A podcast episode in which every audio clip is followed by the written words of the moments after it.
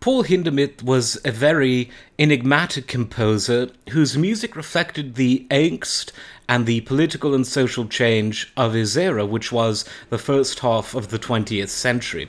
The piece that I'm going to play for you today was written in the last 10 years of his life.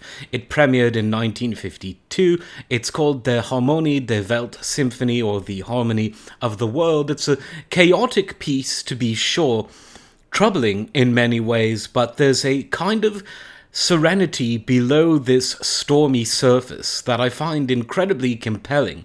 I'm going to play you one of the very first recordings of the piece, conducted by Wil- Wilhelm Furtwängler from 1953, which was just a year before the conductor, the great maestro himself, would die.